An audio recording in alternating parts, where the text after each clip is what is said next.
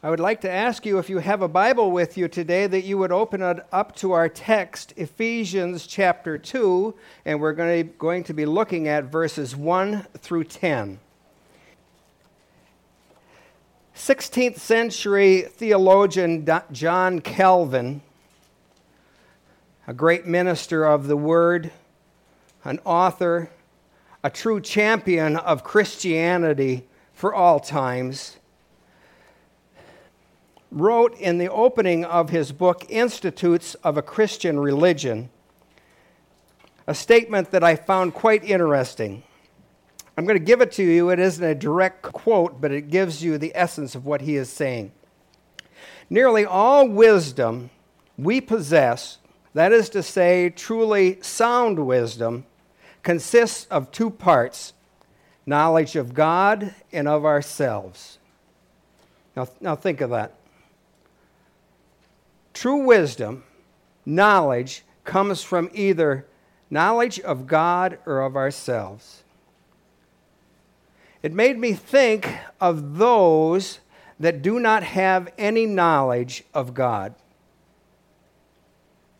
And what that is, is includes each Christian because someplace in our life there was a voidness of the knowledge of God. I know that's kind of hard for us to grasp in this group.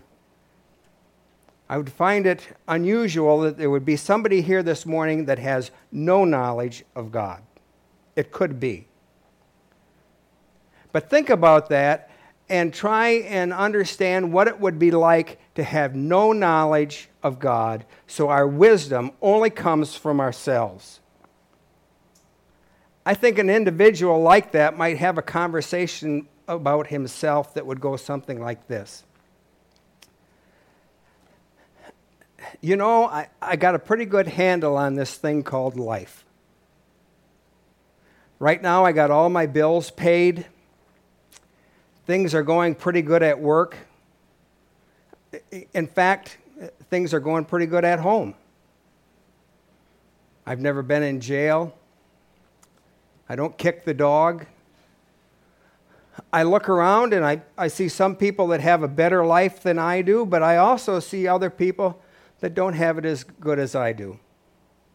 You know what? I think that my life is good. There's roughly 10 million people in Michigan. Of that 10 million people, 7 million people can make a statement like that. By some estimates, 7 million people in this state alone do not have a saving knowledge of the one true God. And they will make the statement that says, I think that life is good. But what does God's word say about life and what makes it good? Let's look to His Word for that answer. I read from Ephesians verses 1 through 3 and chapter 2.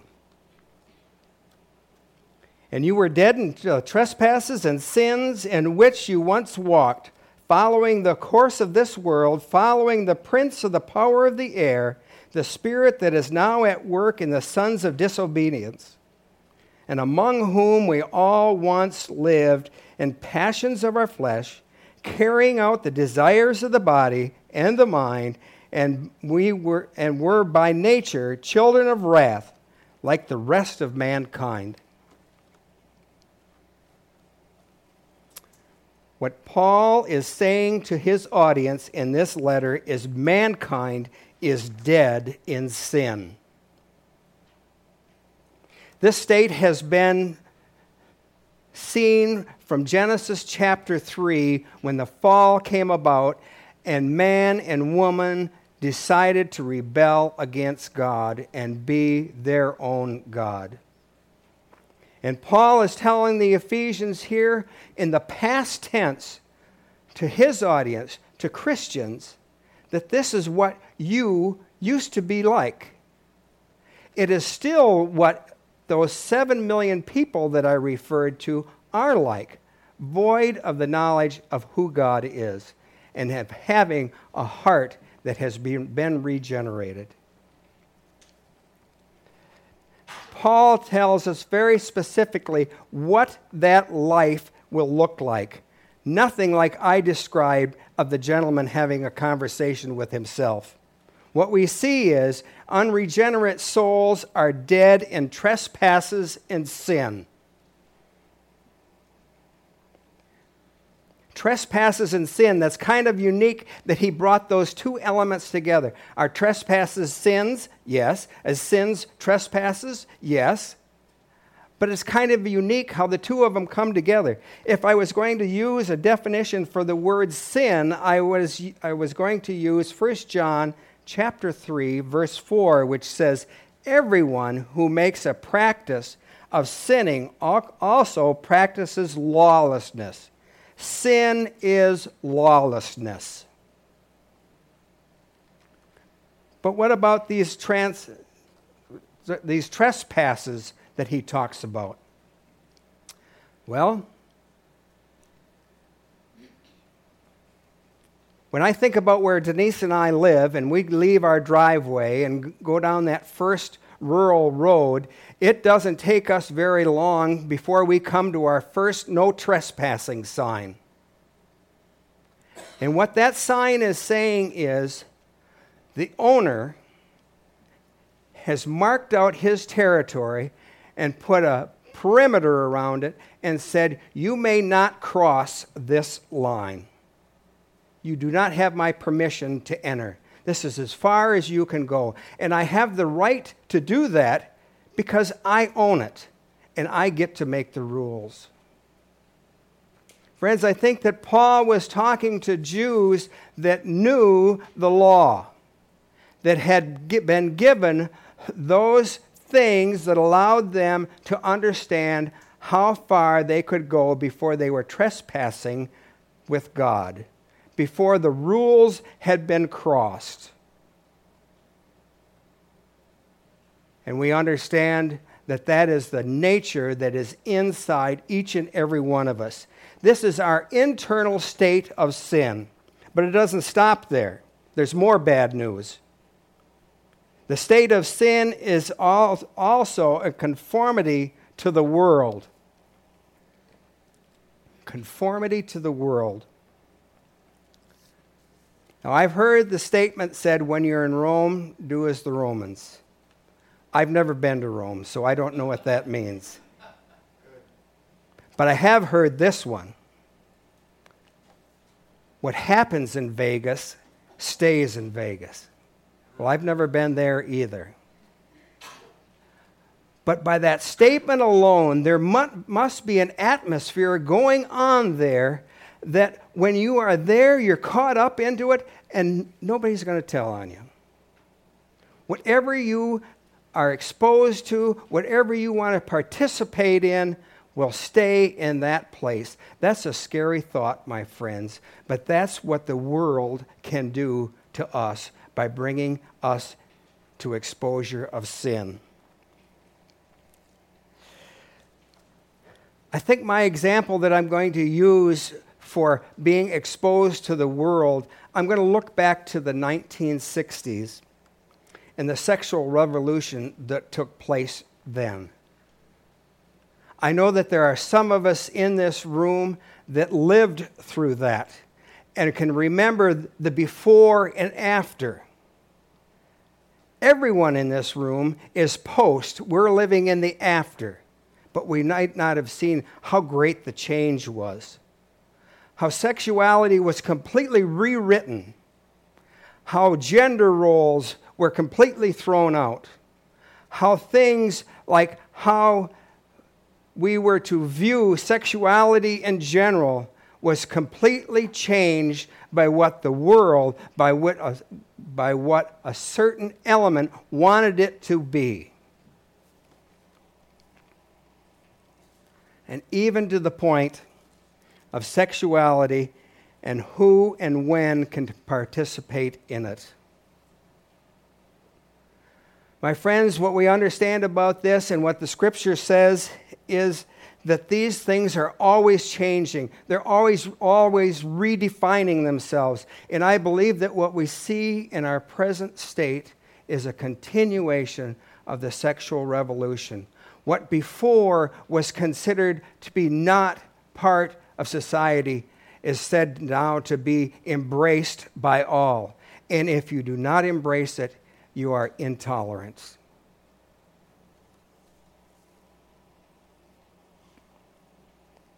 This, my friends, is an external state of sin. But we also are by nature bond slaves to sin and Satan. Bond slaves to sin and Satan. Now, that can sound like good news because now we have somebody to blame. We have the devil, and he must be leading us astray. It's all his fault. Well, my friends, it isn't quite that easy. Yes, Satan is the great liar. He is the great deceiver. He is there to lead us astray, but he is nothing compared to God. He is not all powerful. He cannot be in all places at once. He cannot dictate those things in our life that we think and want to ascribe to Him. Does that say that He is not a real force to be reckoned with? Absolutely not. If Jesus himself said to one of his disciples, Get behind me, Satan, that should mean something to us also. Satan should be in our rearview mirror, and in front of us, our eyes should be fixed on the cross. I don't want to give Satan the time of day to go on about him, even though that I realize that we must understand that he is real. I would rather praise God in his holiness than publicize the devil.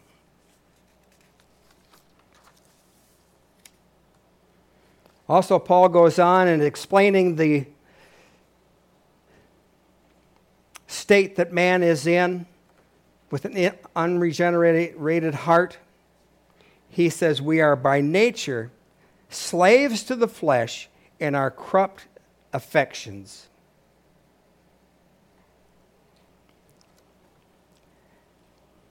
As I was looking and under, uh, trying to understand better this, this passage, I came across a commentary that Matthew Henry had written on this uh, subject, and he didn't use the word slave he called them drudges. Six, 1600s language, drudges. And I thought that was pretty neat because I got this mental picture of us as drudges. And to help you understand that, I hope you know what the movie The Christmas Story is. Remember how Ralphie used to get ready for school in the morning? And he had that snowsuit on? They must have been going through a winter like we just went through last year, and they looked like, like little uh, penguins going and, and just going on their way down to school each day, trying to get through the snow, trying to make it on their way. They're drudges, drudging along. But this is talking about corrupt affections. Let me tell you what some of those affections might be success, power, pride, freedom, wealth, physical attraction, affection, even love. And you say, those don't sound like bad things. They're not. But in our minds, the way that we work, we will take them in our unregenerated state and put a corrupt affection to it. My friends, we have a vicious appetite, and our mind will go as far as we allow it. Let me just give you one example, and I'm going to pick out wealth. There is nothing inherently wrong with wealth. But in our minds, we will take that, we will make it a God.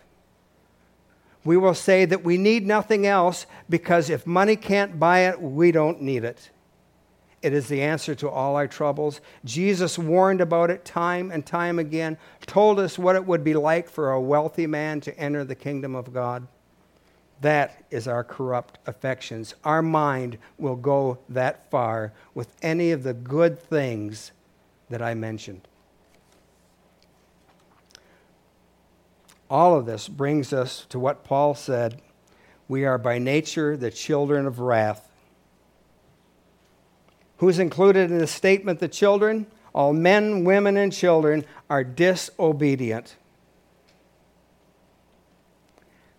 The apostle was describing our miserable state, a life without God.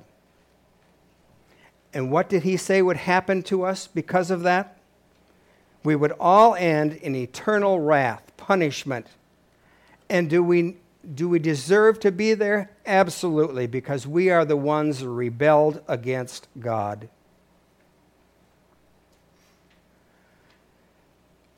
There are many that would say, mankind isn't that bad. I, I got to believe that there's a little bit of good in, in each one of us. If we just try hard enough, we can seek out, out God and, and want to, to, to make some small form of movement toward Him.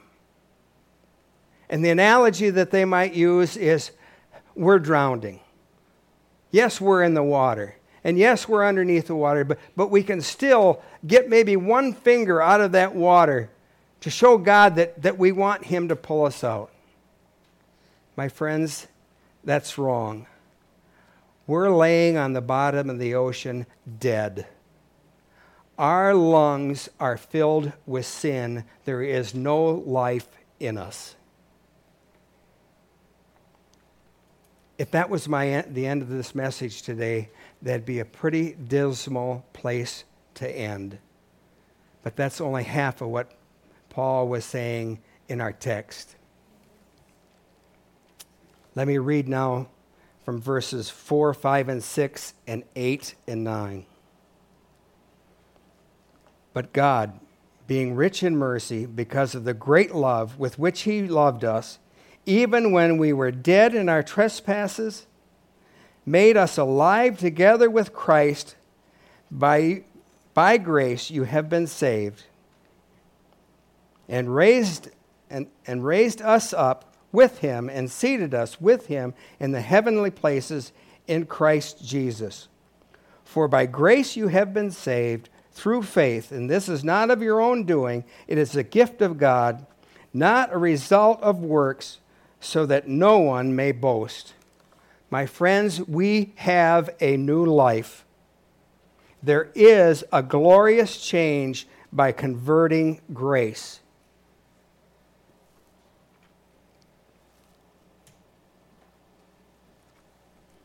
This regeneration is going to happen.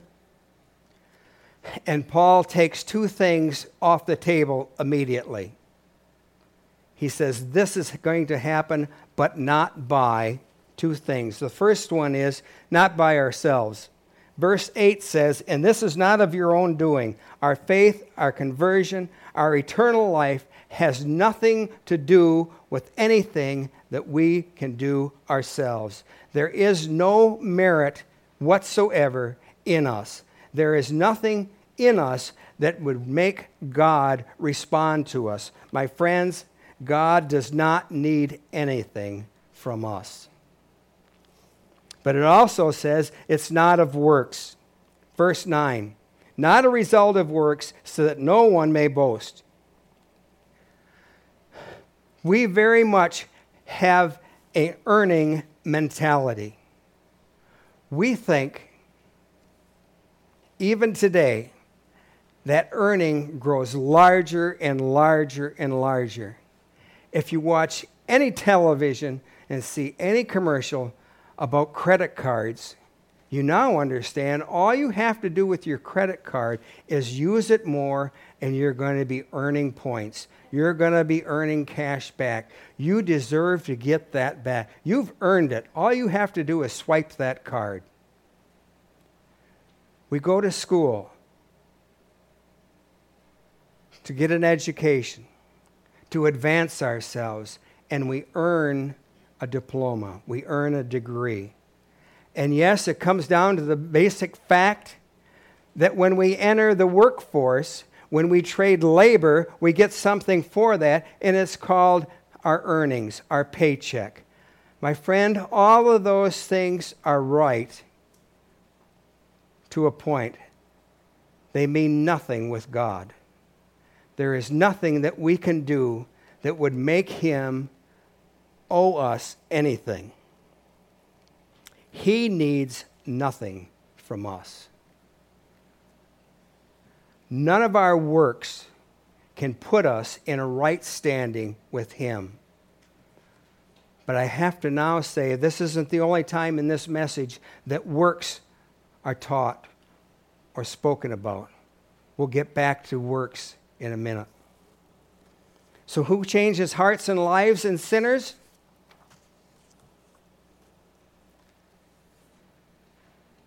Look with me as I go to verse 4. But God. Let me repeat that. But God. Once more. But God.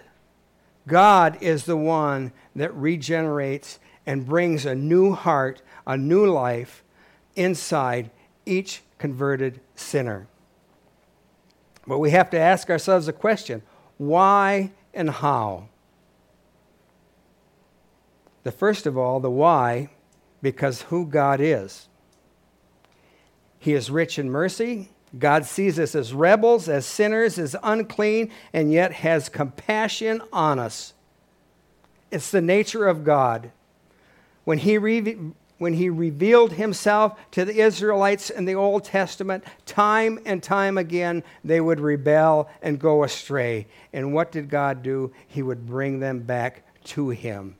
That's the nature of who he is his love and mercy. Jesus, when he walked this earth, would heal those that had afflictions. He never asked them, Will you turn your heart over to me? He had compassion on them because of the great love that he had for mankind and healed them. Why did he show us this love? Because God is love. When did he show us that love? Verse 5 said, When we were dead in our sins. We have to understand, my friends, that God loves his creation. It's part of who he is, it's the nature of his holiness. But how does this change take place? By God's grace, verse 5 and 8. By the grace you have been saved, for by grace you have been saved through faith. God Himself, through His grace, unlocks and opens and enlarges the heart and soul to be regenerated in the truth of the gospel message. And what is that gospel message? It is that we were dead in our sin, like we have already heard. There was nothing that we could do to change that situation. But God, because of who He is, drew, would draw Himself, draw us to Himself through the power of his, of his redeeming work. And how would that come about? There was nothing that we could do, but God would act Himself he, in the form of Jesus Christ, would come into this world, lead a sinless life, make atonement for the sin, for the price that we could not pay, and give us his righteousness, atoning for our sin, and openly and freely give it to us. And how do we receive that? By faith alone. We accept, we accept and receive His grace by faith. Also, Paul would now go on to say, we should see God's design and plan in changing lives. There's a design and plan in changing lives. Verse 7 says, so that in the coming ages he might show the immeasurable riches of his grace and kindness toward us in Christ Jesus. My friends, the minute that Paul wrote this scripture, it was meant to be an encouragement to those that read it. It is still an encouragement to everyone that reads it today because nothing, not one element, not one part of this statement has changed. God still gives grace to sinners. He calls them out. He renews in them a true heart to understand that He is the one true God and that that faithfulness is shown to us in the very nature of Christ coming into this world and leaving his throne on high to humble himself to make atonement for our sin. And hidden in this little piece of scripture is a statement that we should proclaim and continue to acknowledge because he says it will continue throughout ages. There is no time limit on accepting God's great grace.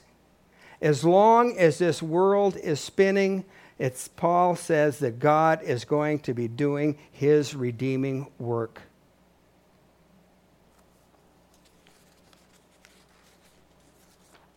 There is also instruction in, in, to those uh, whom he has redeemed.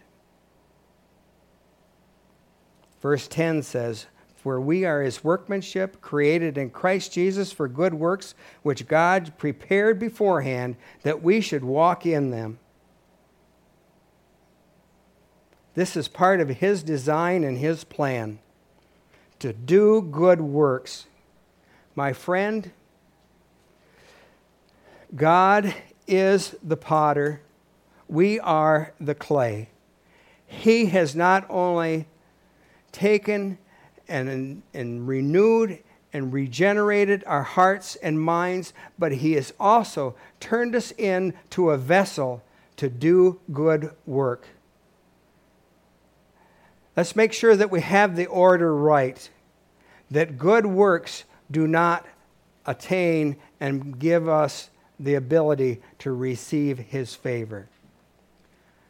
Because of what God has done in our hearts, the outflow of that great grace that we realize is in us when we see that God would call such a sinner as myself out and show his grace to me that I can do more than to repay him with the fruits of who I am by the Spirit that now lives in me. And what do those fruits look like? Many things. We may think that they're just actum ra- act, random acts of kindness, but it's much more than that. It's about a changed life. It's about a Christian that in this daily life understands that every person that he comes in contact with is important, and he shows them the love and respect that God says each individual should have. That when Christians come together in fellowship with other Christians, it's not to be served, but to serve. That when those things come about in the local body of believers, those, those vacancies, those places of need, that there are those that don't wait for the next person. They say, I can do that. I know that I might not be that well equipped at this time, but I want to help. I want to serve. It is the way that I'm going to show the fruits of God's Spirit in my life. And praise God when that happens. And I hope that it should bring conviction to each one of our hearts when we fail to be the one that's willing to step and do God's work. I believe it's also, and part of this is because of our men's study together. I believe that again, God is speaking to husbands and wives about their relationship to their spouse.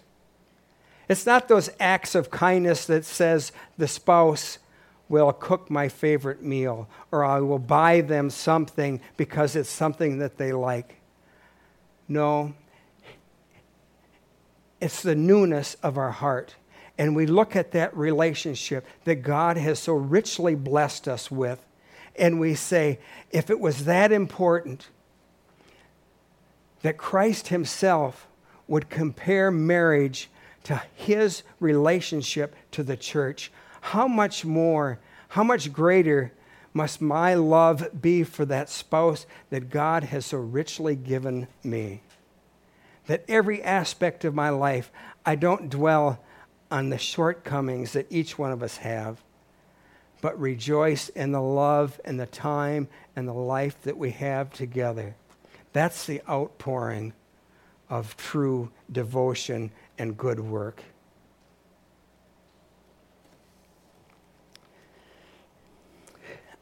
My friends, I believe that there's two groups here today. If I thought any differently, I would probably be deceiving myself. I believe that there are those that are here today that maybe have never felt the heart changing work of the Holy Spirit. My word to you this morning is continue to seek after God. Be exposed to the truth of His Word. Allow others, those that know Jesus Christ as Lord and Savior, to minister to and with you. Allow God to speak to your hearts. And for those of us who have been saved by God's grace, find joy in doing the work of His Spirit that dwells in us allow us to understand that great grace that has called us out of darkness and it brings us to a point of such joy and reward and awe of who God is that we can do nothing less than serve Him with every part of our lives. Let's pray.